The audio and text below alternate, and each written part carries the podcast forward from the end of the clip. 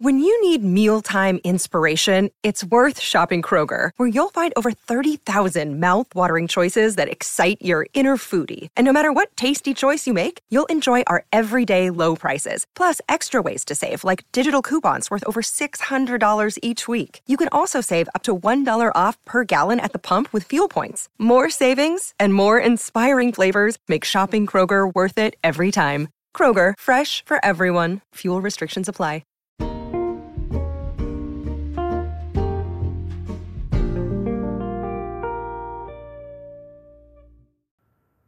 Hello, everybody, and welcome back once again to Dirty Sexy History.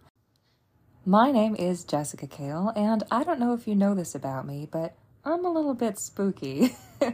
As a former ghost tour guide and card-carrying goth, you didn't know that we had cards, did you? I love all kinds of occult history, from alchemy and magic to spiritualism and tarot cards. And what's not to love? Tarot is more popular than ever, with sales of tarot decks doubling between 2016 and 2021, then tripling over the course of the pandemic. It makes sense that when facing an uncertain future, people turn to divination to make sense of their circumstances and surroundings. Plus, tarot art is undeniably cool. That's what we're talking about today.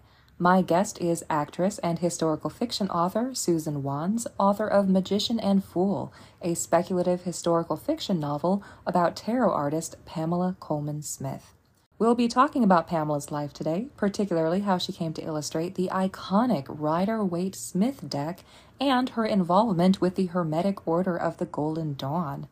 It's an interesting conversation, and it's a little different from what we usually do, but I hope you'll enjoy it as much as I did. In terms of content warnings, we do briefly mention drug use and historical allegations of sexual assault, but we don't dwell on it and we don't go into detail. Still, if you need to skip it, that's absolutely fine. With all that out of the way, here's my conversation with Susan Wands.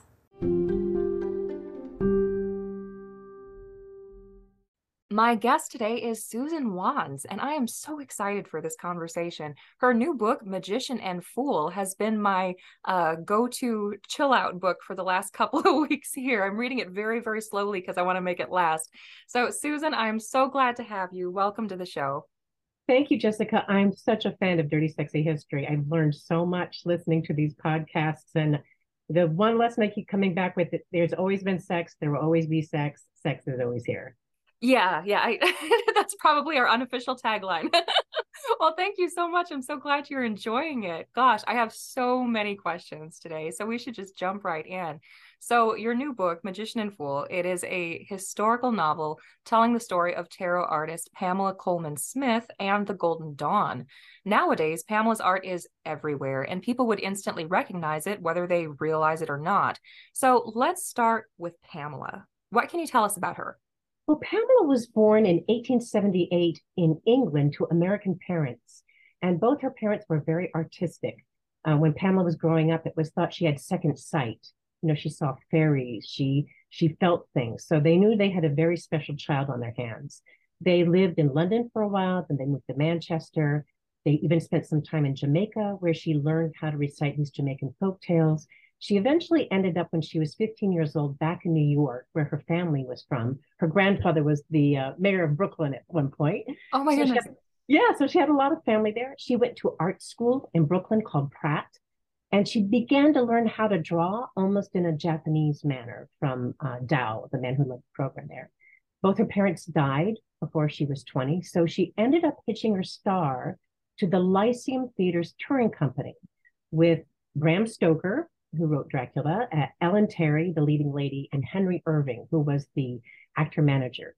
So she found herself back in London in the 1890s, and this was a time of great change. And so she worked at the Lyceum Theatre for a while. She was so prolific. She painted, she sculpted, she designed sets, she designed costumes. She just threw everything at the wall.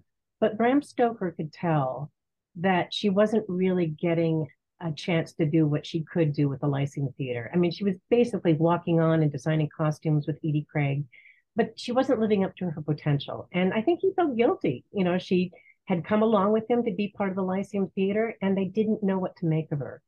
She was short, she was loud, She was unusual. And so at that time, she was just seen as other. And so Bram Stoker introduced her to this upcoming group called the Golden Dawn. It was sort of a new academy to study magic and spiritual hoo-ha. And so Pamela got her feet wet by taking some of these courses. They studied Kabbalah and astrology. And, you know, Pamela's strong point was not school.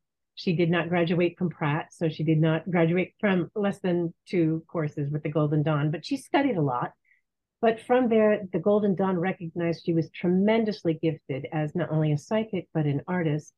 And Waite, one of the people with the Golden Dawn, decided he would start up this deck of tarot cards, and he would design them with Pamela. They became the Rider-Waite Tarot deck, which has sold 100 million copies in 20 countries. After 100 years of the deck being out there, it was finally titled the Smith-Waite deck. So Pamela's name was finally on the deck of cards.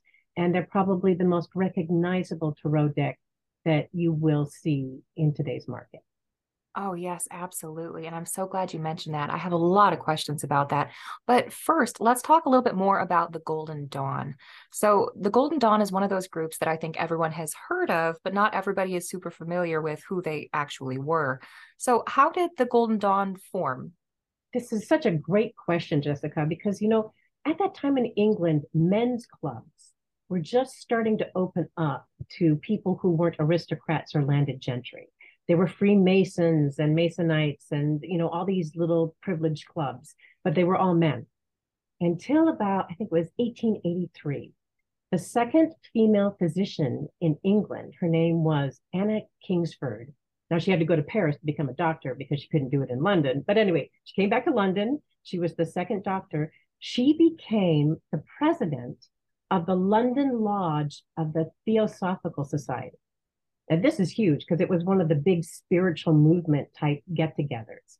And 2 of the people who attended that lodge were Dr. William Westcott and Samuel Mathers. And they became friends with her. And they said, wow, women in a club. This is kind of weird and freaky. Let's do our own thing. So they started their own Hermetic Order in 1884 with them. So, okay, so she started working it out with these 2 other guys. And then eventually the third group was started in 1888, and that was the Hermetic Order of the Golden Dawn.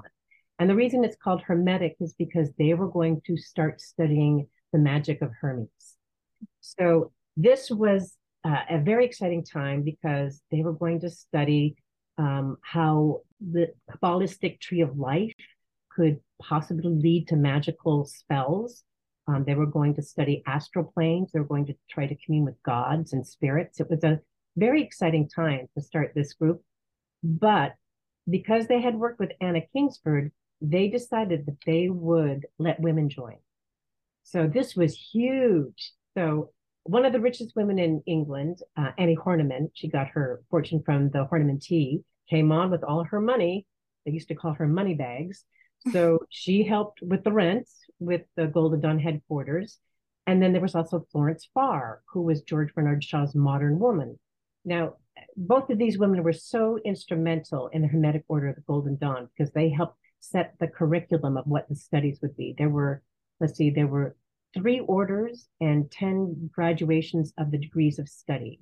And so Pamela came on to study with the Golden Dawn because of Bram. And she was only in the first outer order, which was studying spiritual philosophy. I think when she got to the math course about astrology, she went, I'm done seeing. Nope, not having it. Yeah. Yeah.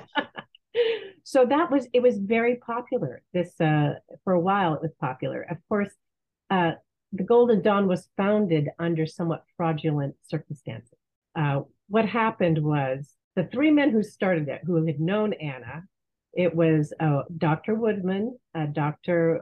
Wincott, and Samuel Mathers told everybody that the reason they could start this Hermetic Order of the Golden Dawn was because they were contacted by a German countess named Anna Sprengel, and she had the rights to the papers from Count of Coney, who had all these magical formulas. Now, the whole idea was that these 3 Golden Dawn chiefs went, you know, we don't think we want to share these magical formulas with just anybody. So what we're going to do is we're going to set up these different tiers of studies. And if you get to the third study order, maybe you can study the magical formulas. So they spun out this huge story that they inherited this chapter of magical teaching from this German countess. And that lie would end up being the Golden Dawn's undoing. Oh my goodness. Well, if you start out on a lie, I mean, it makes sense if you end on one. So they had all these tiers. How do you move up through the ranks? Well, that's interesting. I think the first level of the orders is the initiation. And that's what everybody would study. It was just general philosophy. So you'd study general philosophy and there'd be some class for that. The next one was evocation. And in evocation, you're actually contacting spirits and outside forces. And you're reaching out for energies focused on a purpose. It's either an inner or outer nature invocation. But the strongest one, and the one they all wanted to do, was invocation. And that's inviting a god or gods to come into your presence and that you partake as part of their presence. So I kept thinking there was this spiritual astral plane where you could communicate with Jupiter and Thoth and Hermes and Osiris and Isis. I mean, it was a dog's lunch of all sorts of gods from across the world, you know, Greek, Egyptian, Roman. It was just totally a huge ability that you could worship and communicate with all these different gods, but only to a few select secret chiefs. So could you take enough classes to get up to the secret chief level?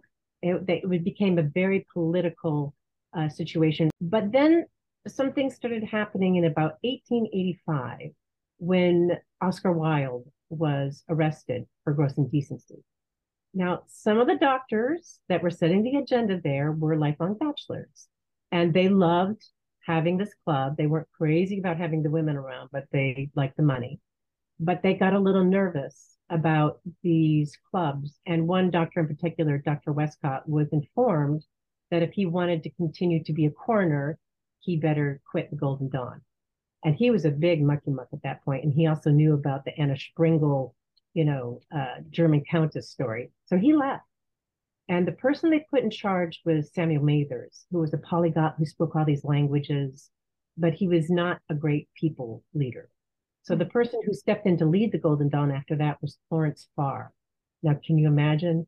Here is a woman in London leading a magical society. So there was a lot of angst about that. And the person who had the biggest problem with it was Aleister Crowley. Okay, so the Victorian period saw a huge rise in spiritualism, interest in magic and all that kind of stuff, and the occult, trying to conjure things, as you mentioned. So what was it about this time and place that kind of drove this interest? What was going on around them that allowed it to happen? I think it was the mashup of science and spirituality. Mm-hmm. It seemed at the time that science could do anything. Science had made the Industrial Revolution. You had steam-powered engines, you had phones coming in, you had electricity. And so it seemed that science could be magic and magic could be science. And so there was this huge interest in what can we do to conjure? I'd like to be a god. I'd like to astral travel. I'd like to take some of this personal woo-woo and make it happen. And so people got very excited. And also there was a new wave of thinking about spirituality in terms of being able to reach out to people who had passed. If you could actually talk to a god from Egypt, even though you'd never been there and you didn't understand their religion or their language, but you could still talk to a god from Egypt. So I think that was one of the biggest draws about magic in the 1800s, especially the 1880s. It was a mashup of what is possible with science and what is possible with magic. That's absolutely fascinating. And I know you mentioned that the Golden Dawn was unusual for this kind of group at this time period because they admitted women. And as you said, at one point, they were actually run by a woman. And that's incredible. So how did they view women? What was their role in this group? Well, in the very beginning, of course, they were doing a lot of dusting and furnishing the headquarters with nice furniture from their parents' house. But eventually, it seemed they let them set the agenda about what was happening. Now, there's been some speculation that in the studies, was there a course about getting energy or getting magical spells through sex. There's been some discussion that those were top secret, third level, commune with a god type rituals that were not to ever be discussed. But then we had Aleister Crowley come in, and mm-hmm. he was very ambitious. He was passing a course a month. Pamela barely passed one course, but he was determined. He wanted to get level 3, commune with a god, be a spokesperson for the whole astral plane. But what he also brought in to the Golden Dawn were his ideas about sex magic. Right. And that was not really accepted, especially by Annie Horniman, the wealthy heiress, because she was somewhat of a prude, and she started to hear stories that Aleister was sleeping with married women in the Golden Dawn. And then there was another charge that Florence Farr leveled at him, which was perversion. So was this fear from the Oscar Wilde situation, that Oscar was a template that Aleister Crowley was having homosexual relationships as well as relationships with women? But he definitely was cutting a swath through the female population of the Golden Dawn. And that's why he was kicked out. Wow. So Aleister Crowley these days, I think it's probably safe to say he's the most infamous member of the Golden Dawn. He's the one everybody's heard of. So what is his story? How did he get kicked out exactly? Well, I think the biggest problem was that he had a big fight with William Butler Yeats. Mm-hmm. Yeats and Aleister had these magical duels. One supposedly happened at the Watkins bookstore, where they made books disappear and reappear. The other battle that they had was where Aleister appeared with a Scottish mask on, and he charged into the Golden Dawn headquarters, and he was going to steal their playbook, as it were. And they had used magical spells. A horse caught on fire, and women were screaming in the streets. So it was, how much of this is true, I don't know. But supposedly these two magical duels happened because Aleister was determined that he wanted to have his fundamental views on sex magic brought into the Golden Dawn, because he believed sex magic would unlock the mysteries of the universe. Mm-hmm. And he spent the second half of his life studying it. He wrote, I think it was in 1909, he wrote a pamphlet called The Equinox, sort of setting out his ideas about sex magic. There were lots of rituals. It was lots and lots of sex. It's very controversial because it is thought at some points he was endorsing having sex with children. He had a lot of women that he basically used and threw to the side, including his wife, who helped him channel his first god, Aiwass, in Egypt. But he founded a religion called Thelema. I'm going to mispronounce this, but Thelema. Thank you very much. Mm-hmm. Thelema. And so he was very devoted to this idea that he was going to be a conduit from the gods with this religion. And he was going to bring sex out of the Victorian age and into the age where it was done as a celebration of power and magic. So you can see how unpopular he was. So yeah. There are so many different members of the Golden Dawn, and I suppose they all had different ideas about sex. How did they view sex and sexuality generally? Do you have any stories you can tell us? Well, I think the biggest downfall of the Golden Dawn about sex is that the men pretty much preyed upon the women. Florence Farr was pretty independent, but the biggest stumbling block was that while Mathers was in Paris, this woman showed up and said, "Hi, I'm Anna Sprengel, the German countess who taught you the papers." And he went, "Oh, yeah, you are." So in exchange for her sort of blackmailing him, he let her look at the Book of Magic. She came over to England with her son, and she set up her own Golden Dawn, telling everybody, she ran adverts in the newspaper saying, I come to England with a prince, the best man in the world. All you ladies should come and meet him." And so basically they drew all these young women to meet the prince, where he had them live in the house with his mother, and they raped them, stole their money, and bankrupted them. And this went on for quite a while, until the young women, I think it was the 16-year-old, went to the police. Daisy, I think her name was.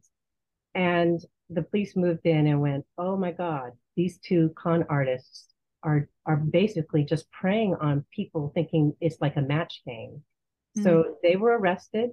They were tried. It turned out it wasn't mother and son, it was husband and wife. Oh my God. Yeah, so creepy. And she ended up spending 7 years in prison and he spent 15. But that sex scandal was the end of the Golden Dawn. You know, that much perversion, that much power about taking, especially young women who were sort of promised this prince of magic. If you just answer in advertising, I mean, have things ever really changed? That they really ruined lives over it. And of course, anybody respectable with the Golden Dawn, that would have been Yeats and Florence Farr, Annie Horniman, they all went, we're done. Mm-hmm. Yeah, gosh, that's so tragic. And of course, you wouldn't want to be associated with that at all. And it's quite harsh on the people who genuinely believed it and were interested in the kind of astrology and philosophy and like not raping people.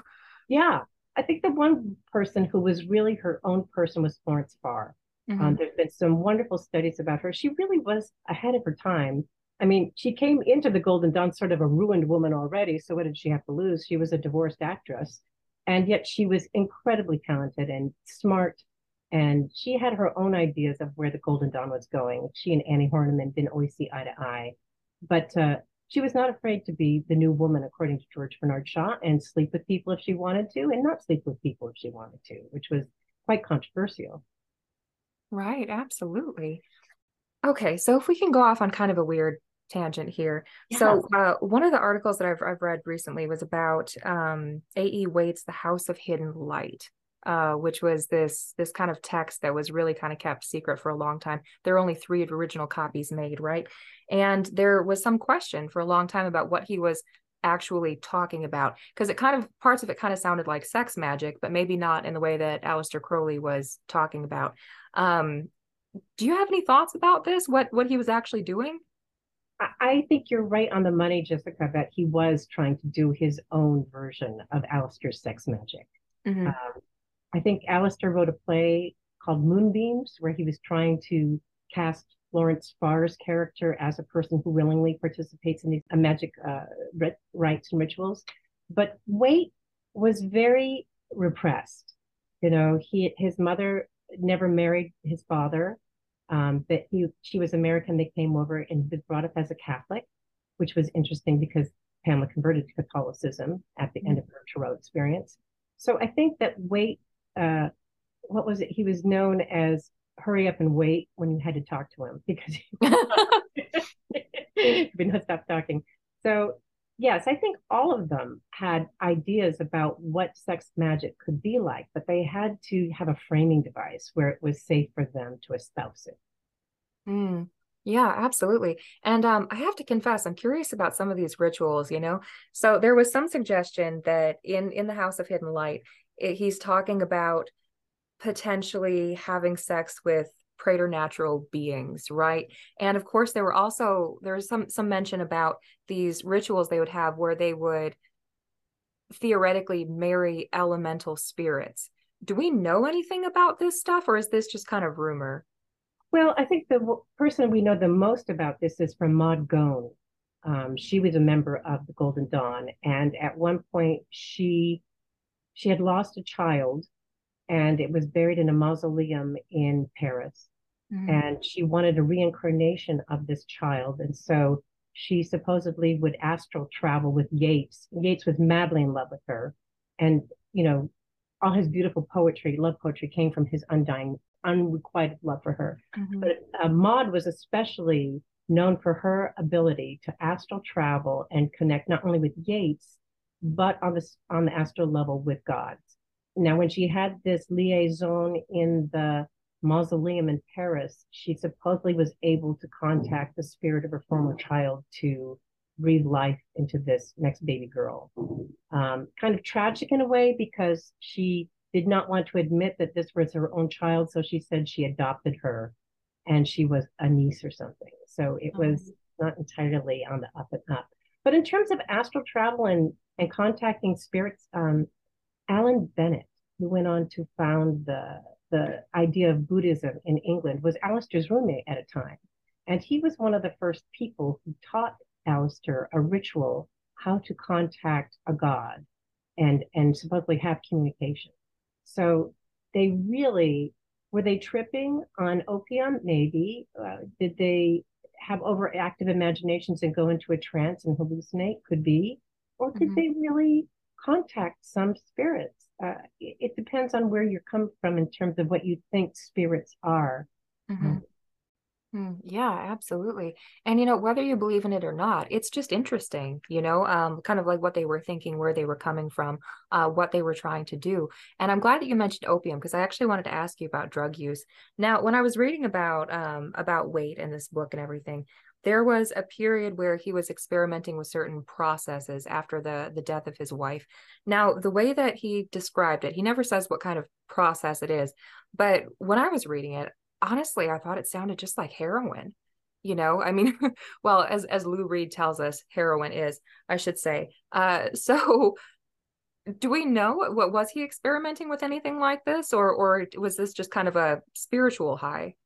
Well, there was some ideas that you did use a boost, you know, during your ceremonies. It wasn't just incense and candles, that you did use some sort of drug of choice, whether it was heroin, opium, or there was another narcotic that's escaping me right now. But also, frankly, Waite also had a drinking problem.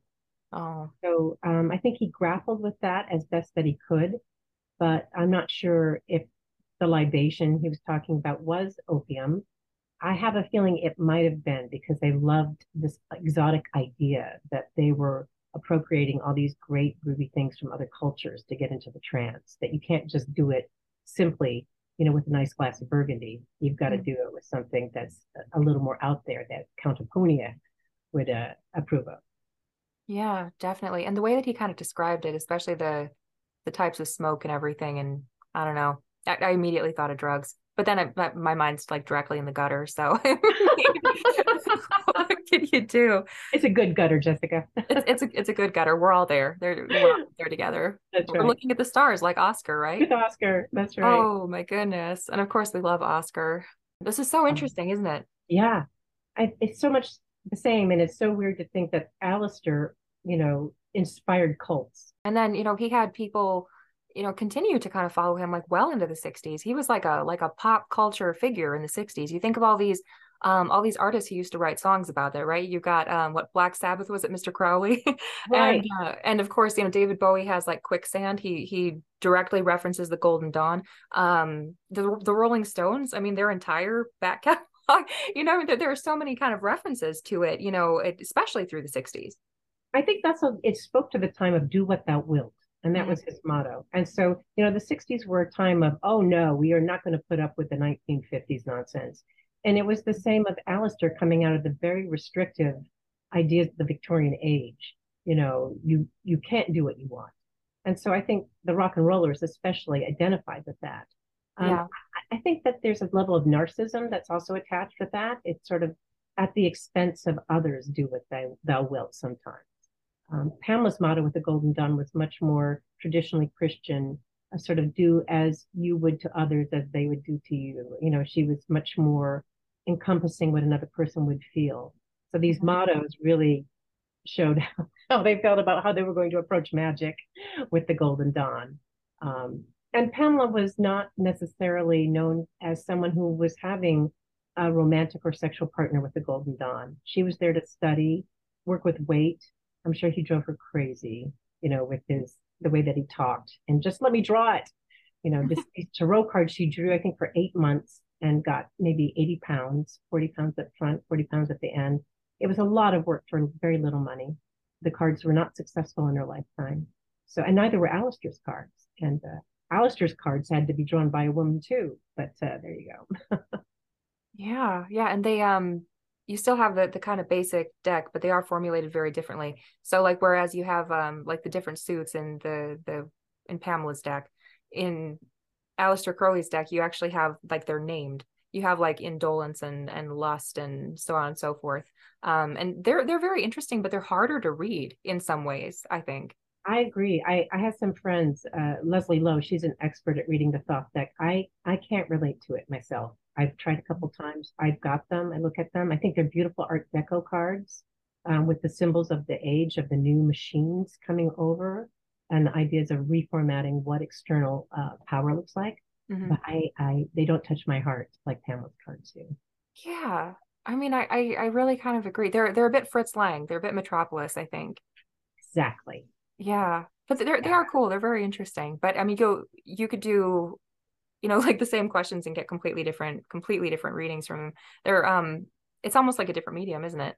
Absolutely. It's a different language. So although Pamela's deck became the most famous, it wasn't the first deck. So can you tell us a little bit more about the history of Tarot? Like, what did it mean to the Golden Dawn? Well, Tarot itself, it was officially started in 1444 in Italy. That's the Visconti-Sforza deck, which is gorgeous. It was done sort of as a wedding gift for the Duke of Milan. It was done in gilt. It's gorgeous. It wasn't necessarily used for divination. It was sort of a trophy. Look, I got this artist to make these cards, and I'm the richest man in the world, and I can do this. And then from that, those cards became sort of a game playing deck with tarocchi. So they were sort of like a guessing game amongst the court members. And the cards sort of devolved from that going into France. The Marseille deck was probably the card that picked up some of the stereotypes of that. And it became more and more complex in terms of using it, especially for people, women, who couldn't read or write.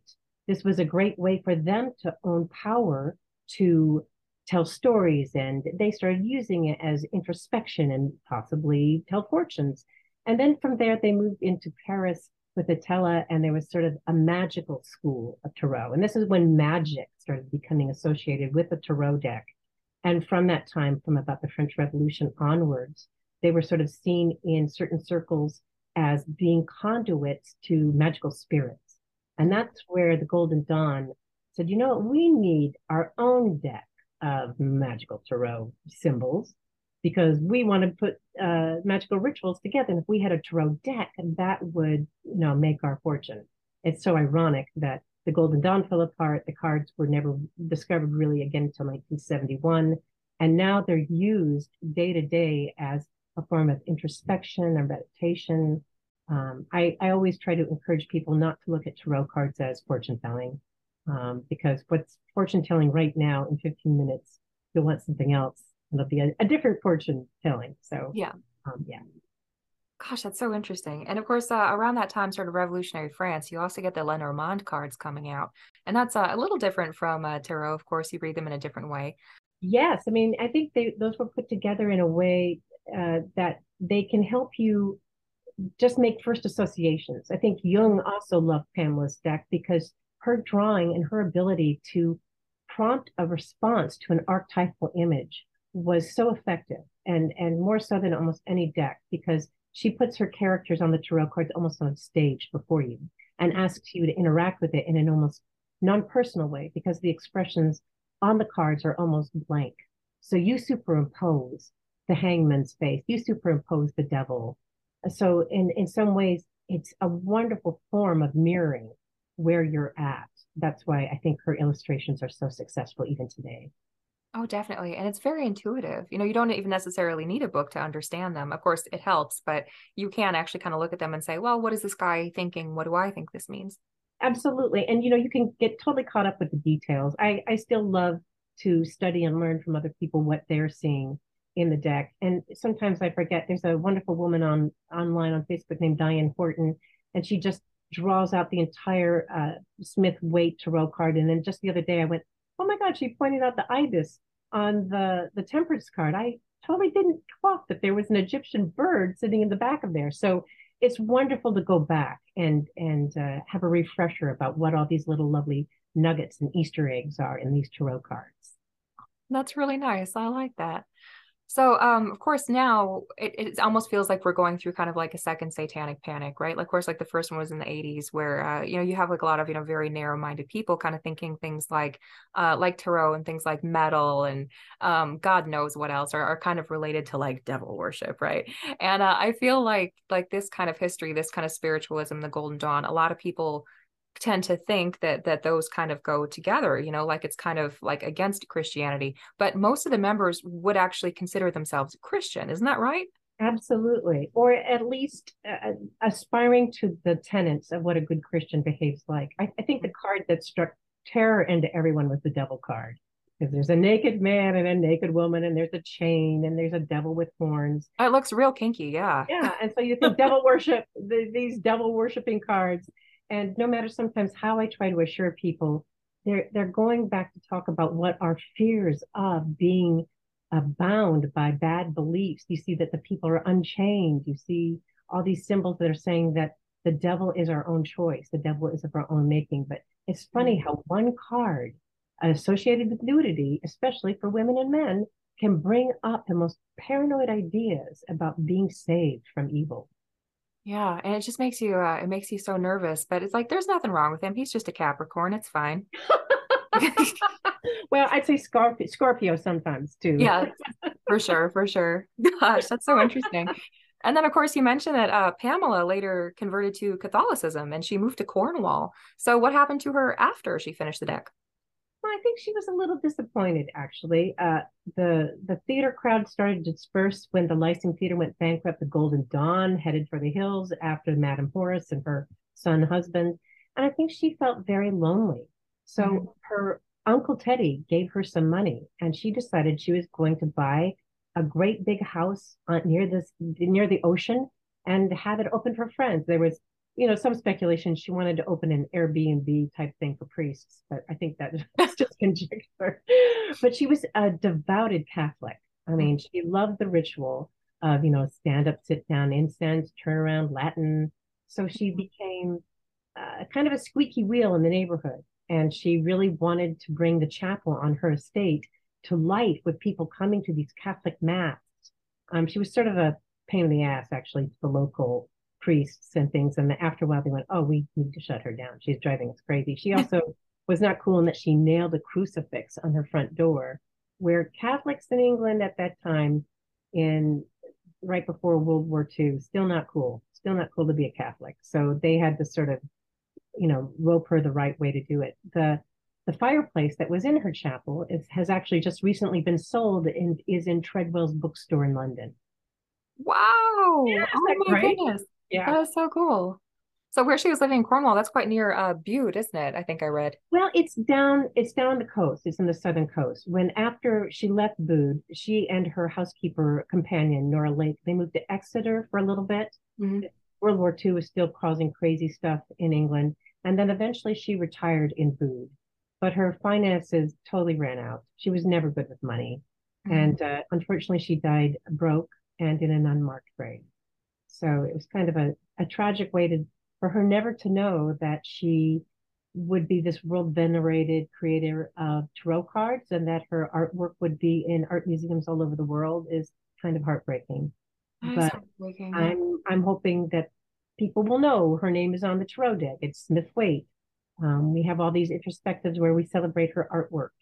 And I'm very excited to keep talking about Pamela Coleman Smith, the mother of the modern day tarot deck. Yes, of course. Oh my goodness. And for somebody so influential as well, what a tragedy.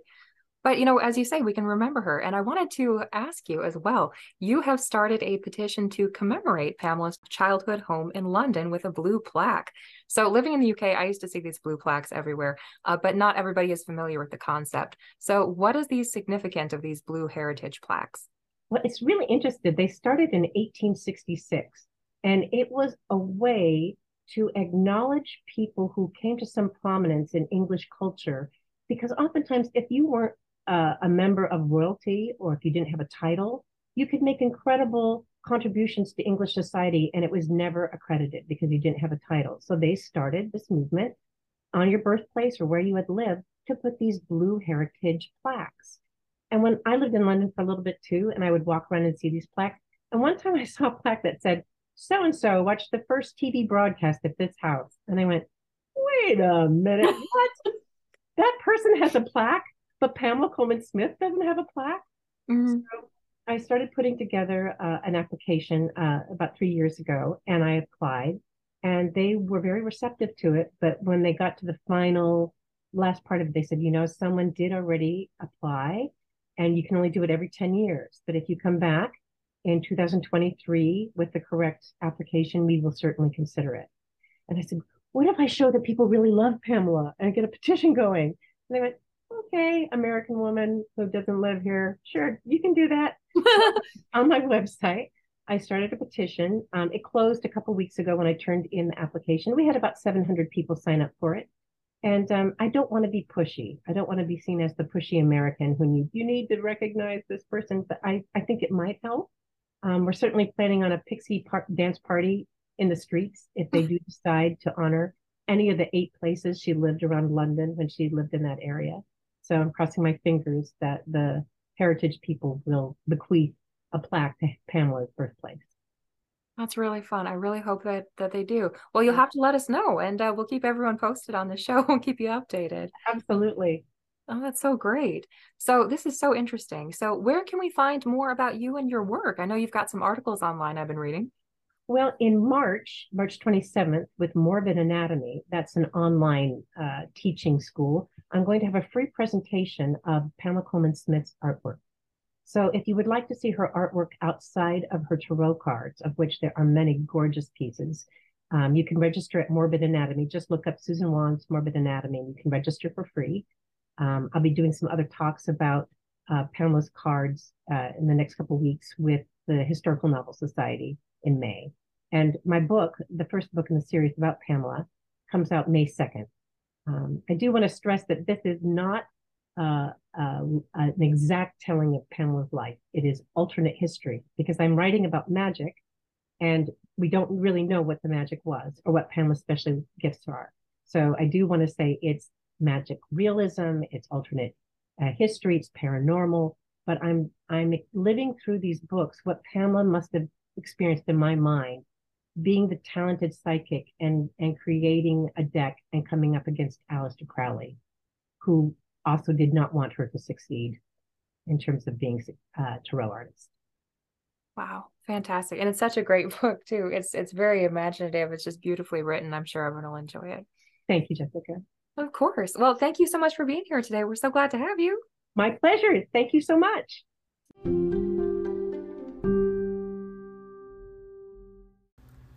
Once again, I'd like to thank Susan Wands for stopping by the show. Her new book, Magician and Fool, is out on May 2nd, and you can find more about Susan and her work at magicianandfool.com. I'd also like to thank our fantastic patrons on Patreon: Melanie Baker, Michael Beckwith, Bethany Bennett, Andy Christopher, Charlotte Collings, Rachel Cooney, Michelle Dunbar, Alexis Diamond, James Finch, Adriana Herrera, Howard David Ingham, Emma Young, Miriam Caceres, Janine Meberg, Jessica Miller, Lizzie Ortmeyer, Shannon Roth, Catherine Rowley Williams, Icy Sedgwick, and Denny White. Thank you all so much. This week, we're also doing a fun sticker giveaway on our Instagram. If you'd like to win one of our new Monstrous Women vinyl stickers, you have until the end of the day to comment. No rush or anything. You can find us on Instagram at Dirty Sexy History. If you would like to support the show, you can subscribe to our Patreon. It's patreon.com/dirtysexyhistory, or you can follow us on social media, or rate, review, and subscribe if you really want to make my day. As always, we'll post photos from today's show on our Instagram, along with that giveaway and pictures of our new merch. You can also find us on our website at dirtysexyhistory.com. Have a great week, guys. See you next time.